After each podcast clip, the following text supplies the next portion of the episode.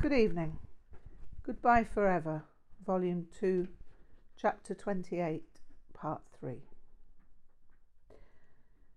How was I to make sense of Vajrayana for Jumping Jack Flashman?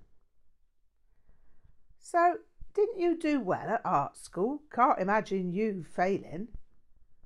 Nah, mate, I laughed, deciding to join Jack in his penchant for Cockney. Got me a Randolph. Friggin' Randolph, eh? Good few. Knew it, didn't I? Didn't think you'd get an Attila or Desmond, let alone a Douglas. But couldn't you got a, get a good job with that? Maybe, but it's not what I want. Going to the Himalayas is. What would Jack understand? Going to the Himalayas is an adventure. I'll be staying in some fairly remote and ancient regions, places that are off the tourist map. So I suppose you'll write a book about your escapades. More than likely, I obfuscated. Sort of like Lawrence of Arabia. Sort of, Jack, I chuckled, but without the camels. Right, they have yaks there, don't they?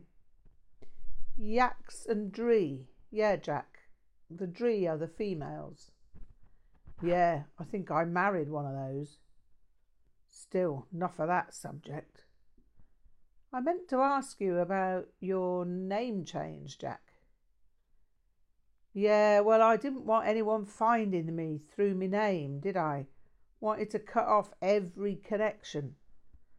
My parents disowned me, so what's bloody Hackman to me? John Sodding Hackman is no more.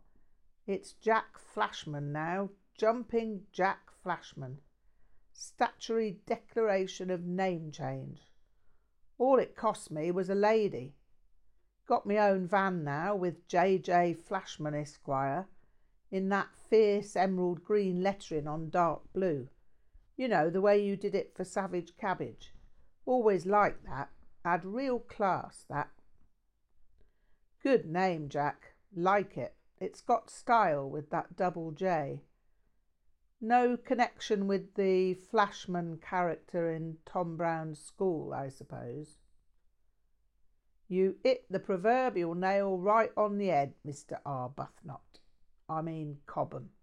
So, how'd you say that? Chögyam.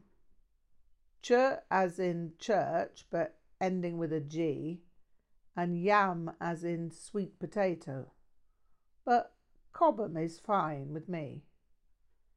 Right. Chug yam, Jack tried. I smiled, nodded approval. So then, got the name from Flashman at the Charge. Playboy serialised it. He's the same bloke as Tom Brown's school days, but it's his later life as this adventuring soldier.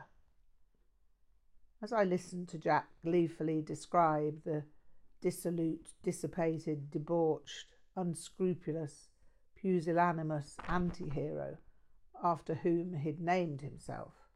It all made sense to me.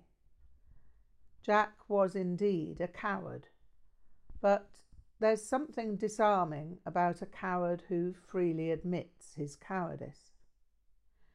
Jack wasn't trying to pretend he was a bold dreadnought kind of fellow who'd stand at the gates of hell and not back down.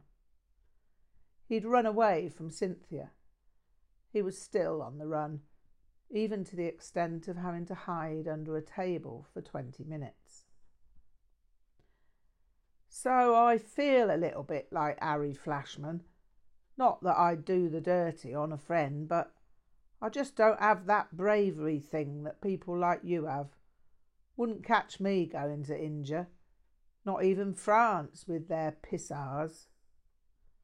Pissoirs, I interjected, and immediately wished I hadn't.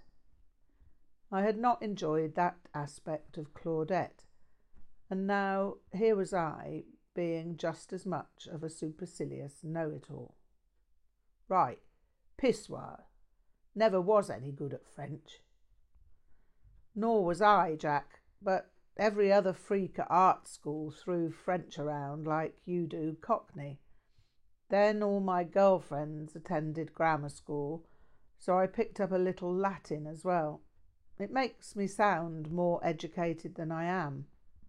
But with your flair for Cockney, you could pick it up as easily as I did. Good idea. I'll look into it. That could come in handy. But like I was saying, I just don't seem to have it in me to fight. Like when when running away makes more sense. I knew Cynth would turn into a bloody banshee brontosaurus about my leaving her, so I just planned it so I didn't have to face her. Didn't see why I should put myself through it. Why get beaten up if you can avoid it? And what good would it have done anyhow? Yeah, you don't have to say it. Suppose I'm a Frankie.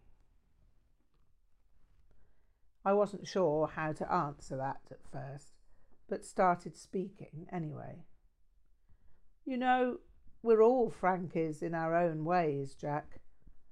And I guess we all have different kinds of cowardice. I mean, I wouldn't have whipped under the table when I saw Cynthia, but then that was pretty imaginative. But no, I guess I wouldn't have done that. Not because I'm brave, but because I'd have been too cowardly to let you see me do that, if you see what I mean. Then I launched into poetry. Then swear, Lord Thomas Howard, for God I am no coward, but I cannot meet them here, for my ships are out of gear, and half my men are sick. I must fly, but follow quick. We are six ships of the line. Can we fight with fifty three? Then spake Sir Richard Grenville, I know you are no coward, you fly them for a moment to fight with them again. But I've ninety men and more who are lying sick ashore. I should count myself the coward if I left them, my Lord Howard, to those Inquisition dogs and the devildoms of Spain. Sorry about the Tennyson. I still remember it from O level English. I get carried away sometimes. I trailed off. Jack smiled. Yeah, apart from the bloody poetry, Jack laughed. I see what you mean. Good of you to see it that way. Well, Jack, I've never been the chest beating kind, you know. I've never been one of those apes who need to make something out of their supposed bravery.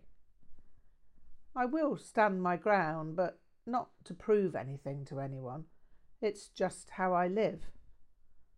I stood my ground with my father because, well, because there was no way in hell I'd go on stage with a short back and sides.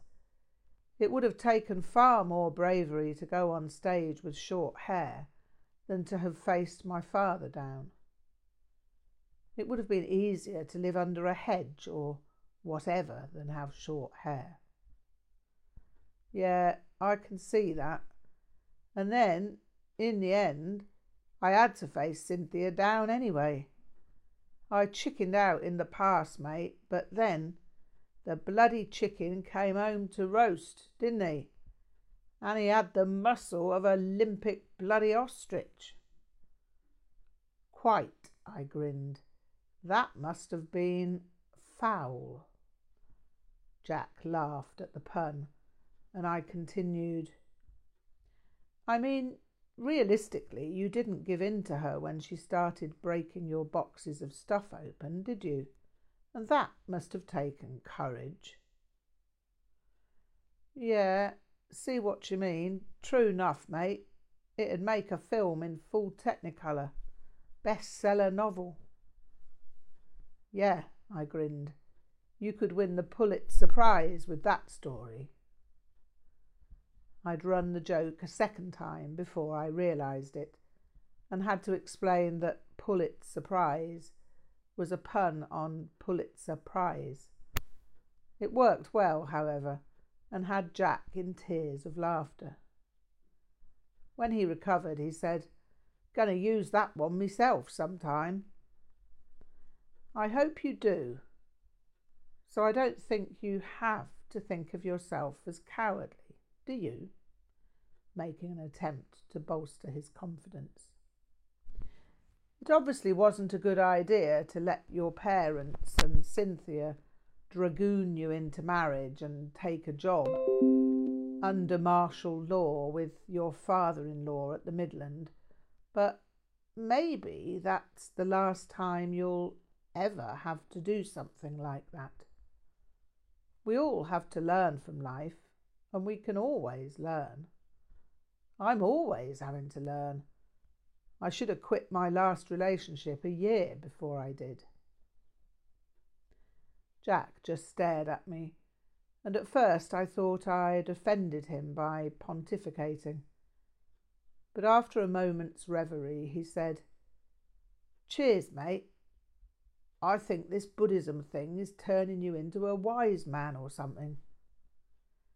Wise guy, more like, I laughed. No, seriously, I remember that Ron used to call you the shrink of the outfit because you always seemed to know what made people tick. Have you always been into Buddhism? I mean, were you even into it back then? Since I was 14, Jack, or even eight, if you go back to the first picture book of Tibet I ever saw, and interrupted. Jesus! Jack suddenly exclaimed. Is that a time? I'm meeting this really fierce bird at six. I need to get back to the flat and have a shower and change. Here's my card.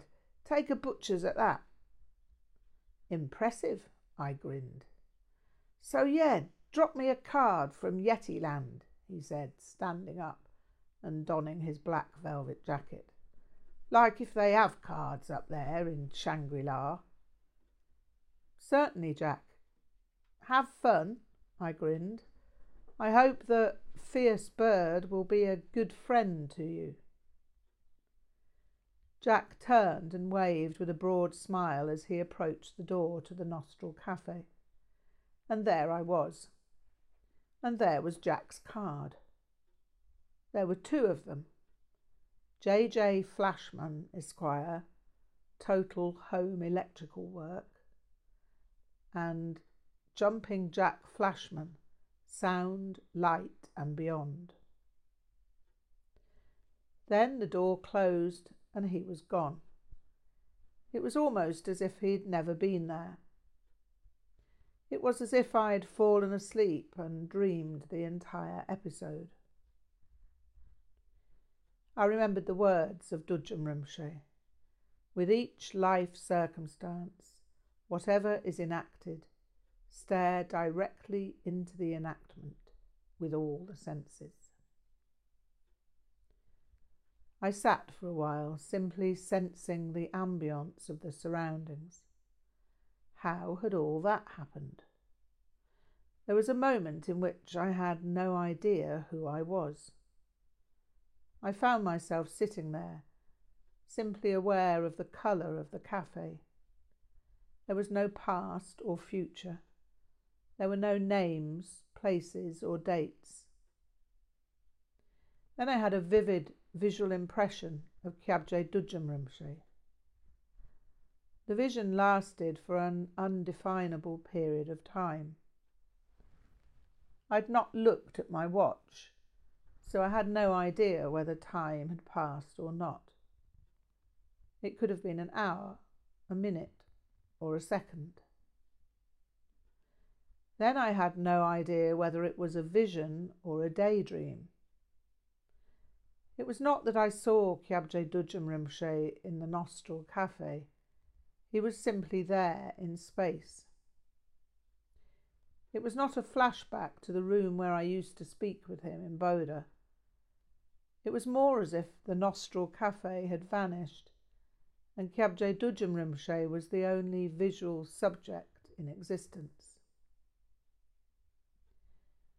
When the visual impression dissolved, The colours around me were more intense than they had been before. I was left feeling that Dudjom Rinpoche knew what had taken place in the Nostril Cafe and was not displeased. Did I detect laughter? I decided that was wishful thinking. Then I decided it was pointless coming to any conclusion. To be hypercritical to the point of nihilism was as bad as indulging in eternalist fantasy. I simply felt cheered by the strong impression of Dudjom Rinpoche that had called itself into existence. It felt natural, and I felt cheered. Kyabje Dudjom Rinpoche had said he would always be with me, and he always was.